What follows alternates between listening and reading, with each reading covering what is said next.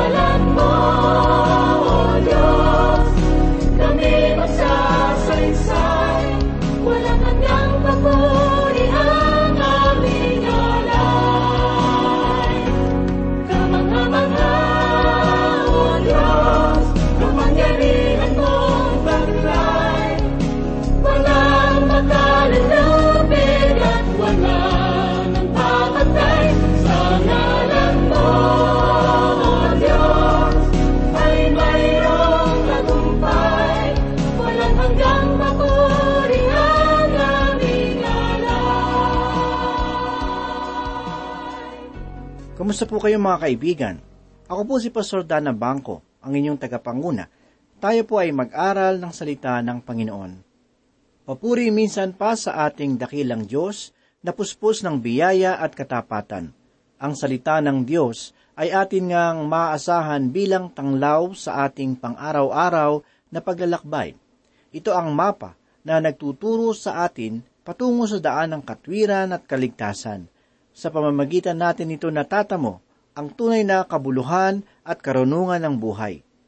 Ito ay mas nakahihigit sa lahat ng pagmamalaki at katalinuhan ng tao.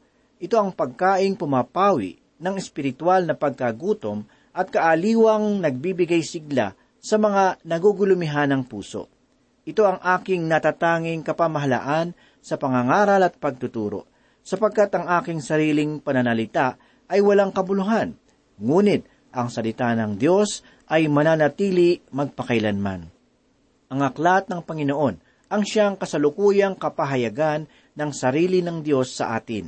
Kung nalalaman natin ang kanyang salita, ay tiyak na maunawaan rin natin ang kanyang kalooban. Ganito po ang sinabi ng Panginoong Hesus sa ikapitong kabanata sa aklat ni Juan talatang labing anim hanggang labing pito. Sinagot sila ni Jesus, Ang turo ko ay hindi akin, kundi sa kanya na nagsugo sa akin.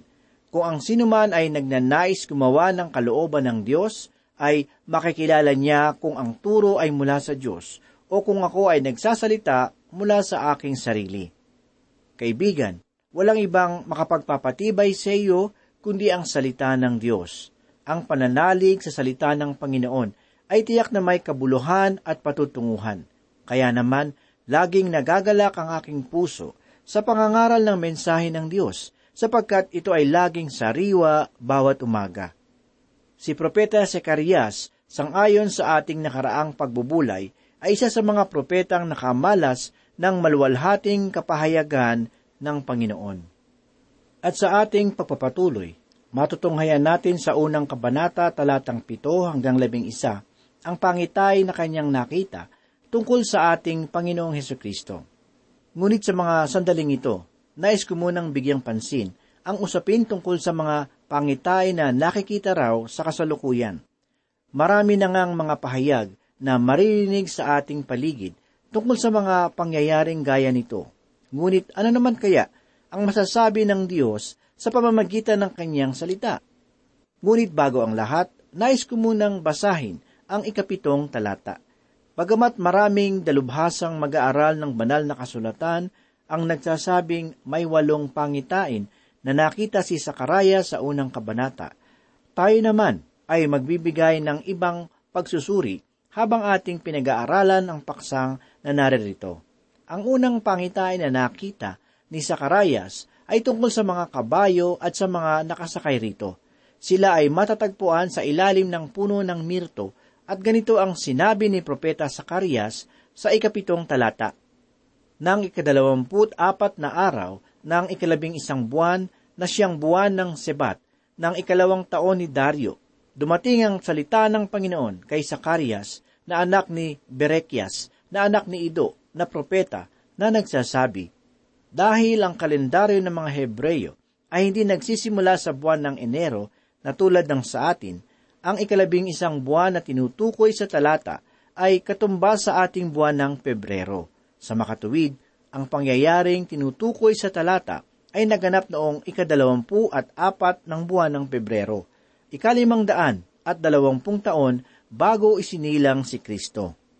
Ang kahalagahan ng araw na ito ay atin ring maunawaan sa ating patuloy na pag-aaral. Nais kong matuon ang ating pansin sa pangitain na nakita ni Propeta Sakarayas. Mahalagang balikan at unawain natin ang mga likod na pangyayari sa tagpong ito. Limang buwan bago maganap ang pangitain na ito, ang Panginoon ay nagbigay kay Propeta Hagay ng mapanghamong mensahe para sa mga nalabing Israelita na galing sa pagkabihag. Ang mensahe ay tungkol sa pagtatatag ng templo. Hinarap ni Propeta Hagay ang mga saserdote sapagkat sila ay napakarumi sa paningin ng Diyos. Ito ang dahilan kung bakit ang kanilang mga kahilingan at mga daing sa Panginoon ay hindi pinakikinggan ng Diyos. Gayun din naman, ang mensahe ni Hagay ay tumatagos rin sa puso ng mga Israelita. Sapagkat sa halip na unahin ang pagtatayo ng templo, ay inuna nila ang kanilang mga bahay at pinabayaan ang pagkakatayo ng templo. Sa totoo lang, naaalangan pa nga ang mga Israelita na itayo ang templo sapagkat nag-aalinlangan sila sa Diyos.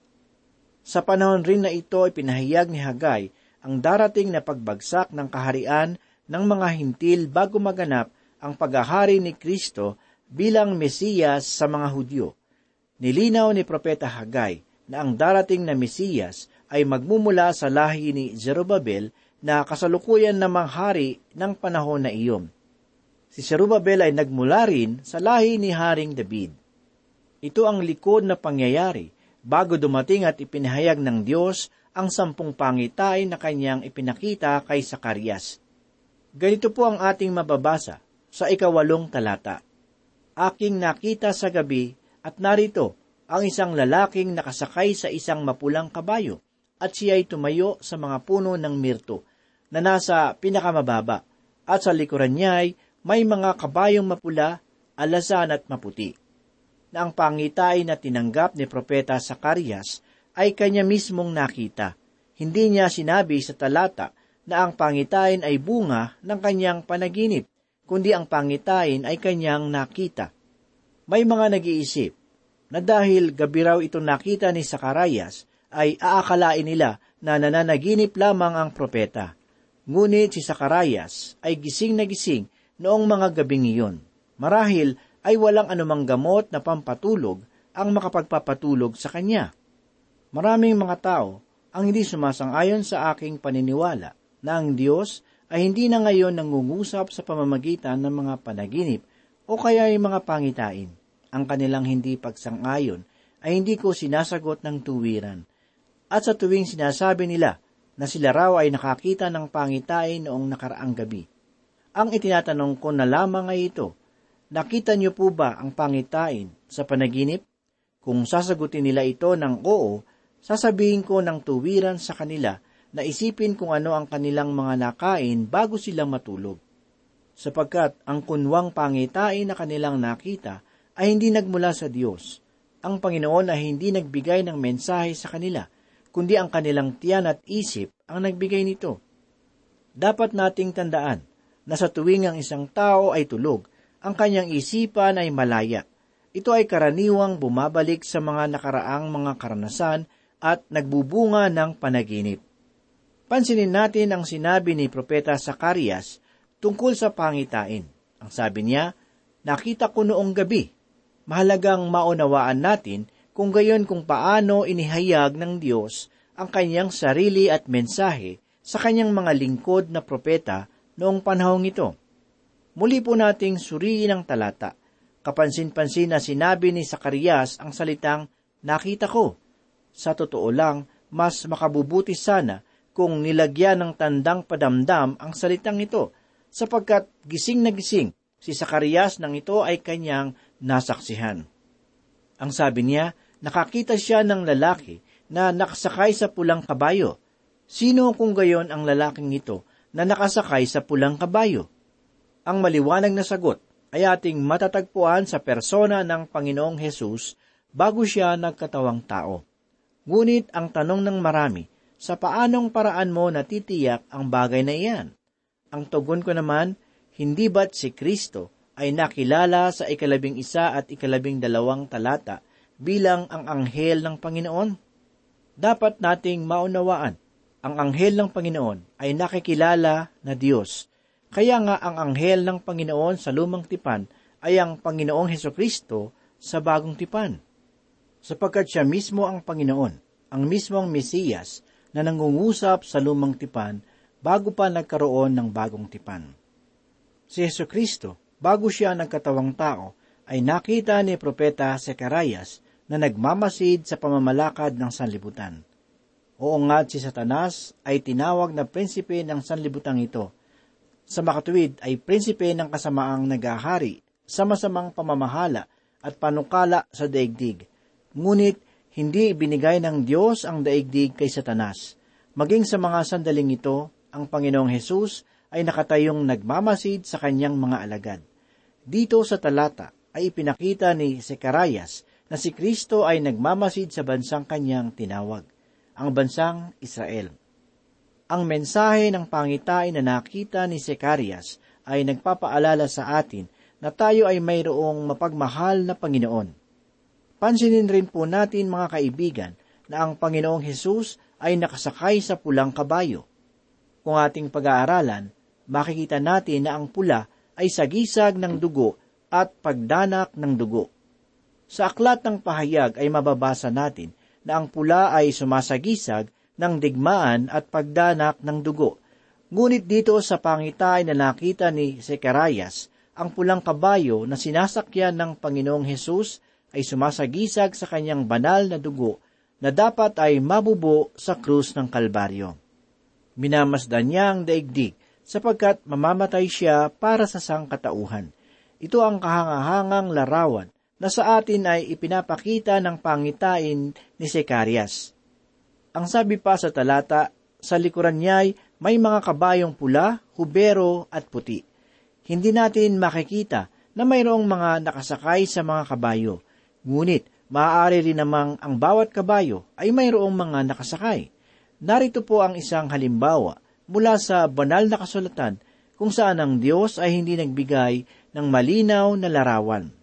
Maaari nating sabihin na ang mga nakasakay sa kabayo ay mga anghel na nasa ilalim ng pamumuno ng Panginoong Heso Kristo. Maaaring ang kanilang gawain ay upang maghanap ng balita sa bawat panig ng daigdig at iulat ito sa Panginoong Hesus. Naniniwala rin akong ang bawat kulay ng mga kabayo ay mayroong mahalagang sagisag na nais ipahatid. Ang pulang kabayo ay maaaring sagisag ng digmaan. Ang puting kabayo ay maaaring sagisag ng katagumpayanan. Nagpapahiwatig ito na siya na nakaupo sa kabayo ay sumusulong ng may katagumpayanan. Samantalang ang hubero ay pinaghalong kulay ng mga ito. Ang sabi pa sa talata, siya ay nakatayo sa gitna ng mga puno ng mirto na nasa lambak. Ang puno ng mirto ay matatagpuan natin sa mga ilang na lugar. Ginagamit ng mga tao sa Timog Hilagang Pasipiko upang pigilan ang mga buhangin na takpan ang mga daan. Samantalang sa lupain ng Israel na maituturing na katutubong tahanan ng mga punong mirto, ay makikita natin ang maraming puno ng mirto na tumatakip sa mga kapatagan at mga burol.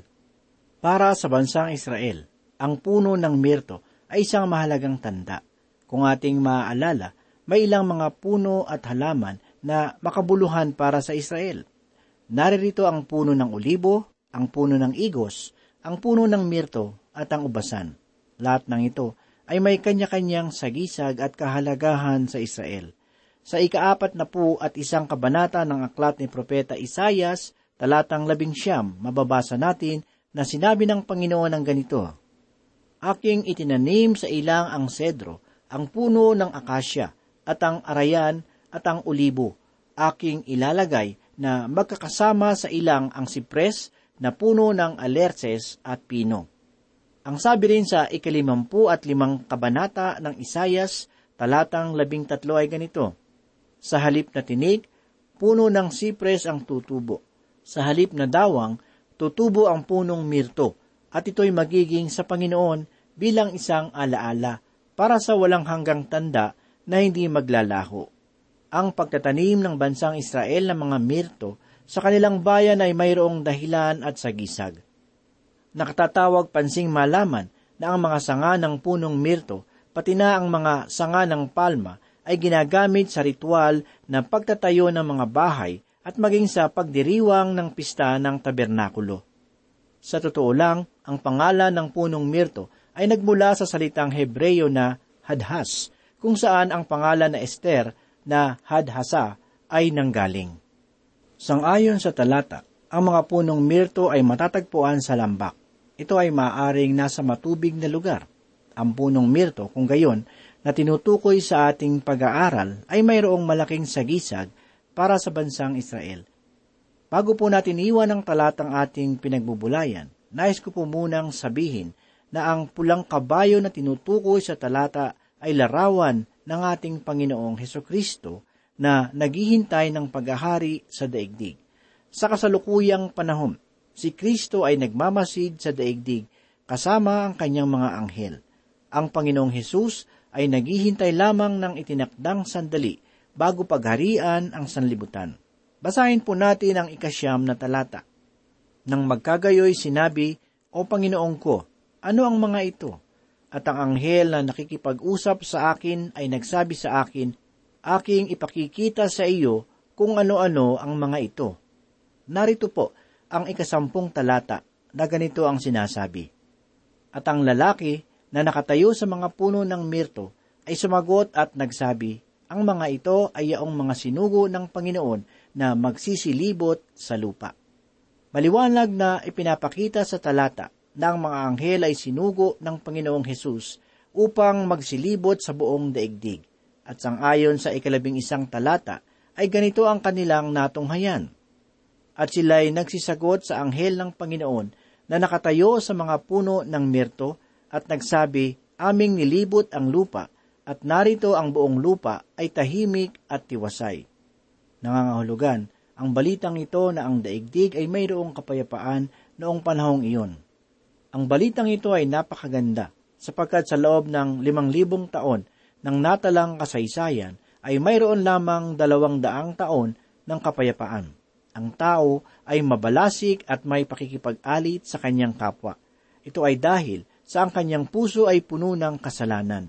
Kaya nga ang balitang ito na inihahatid ng mga anghel sa ating Panginoong Heso Kristo ay napakagandang balita sapagkat iilan lamang ang kapayapaan na nararanasan sa daigdig. Kaibigan, simula nang sina Adan at Eva ay nagkasala laban sa Panginoon, ang kasalanan ay tila naging bahagi na ng kanilang pag-iisip at pamumuhay. Ang puso ng tao ay hindi na natahimik. Ang pag-aasam sa pagmamayari ng iba ay nagsimulang umuspong sa kanyang puso. Makikita natin sa buhay ni Cain at Abel ang halimbawang ginawa ng kasalanan sa tao. Si Cain at Abel ay magkapatid. Subalit ang ugnayan na ito ay hindi naging hadlang upang maghari ang kasalanan. Alam nating sa di kalaunan ay pinatay ni Cain ang kanyang kapatid. At ano ang dahilan? Dahilan sa inggit. Naiinggit si Cain sapagkat tinanggap ng Diyos ang handog ni Abel kaysa sa kanyang handog. At dahil sa nakikita ng Panginoon ang lahat ng bagay at maging ang nilalaman ng ating puso, sinabi niya sa nagngingit-ngit na si Cain sa ikaapat na kabanata ng Henesis talatang anim at pito ang ganito. Sinabi ng Panginoon kay Cain, bakit ka nagagalit at bakit nagngingit-ngit ang iyong mukha? Kung ikaw ay gumawa ng mabuti, hindi ka ba tatanggapin? At kung hindi ka gumawa ng mabuti, ang kasalanan ang nag-aabang sa pintuan.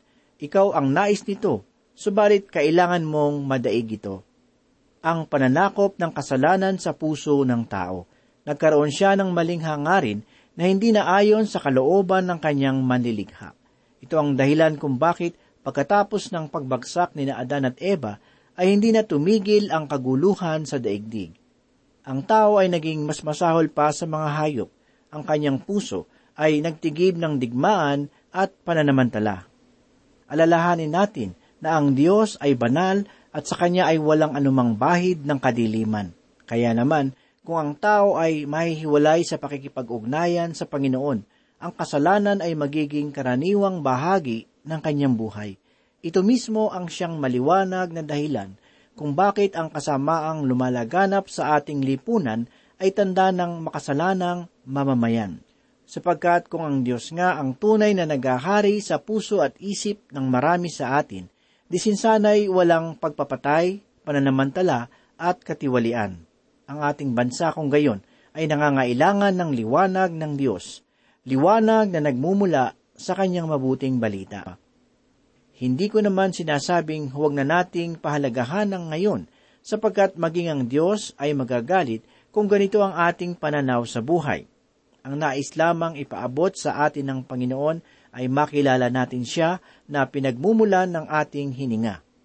Ganito ang sinasabi ni Apostol Pablo sa ikalimang kabanata ng Aklat ng Roma talatang anim hanggang walo. Sapagkat noong tayo ay mahihina pa, sa tamang panahon, si Kristo ay namatay para sa masasama, sapagkat bihirang mangyari na ang isang tao'y mamatay alang-alang sa isang taong matuwid, bagamat alang-alang sa isang mabuting tao, marahil ay may mangangahas mamatay.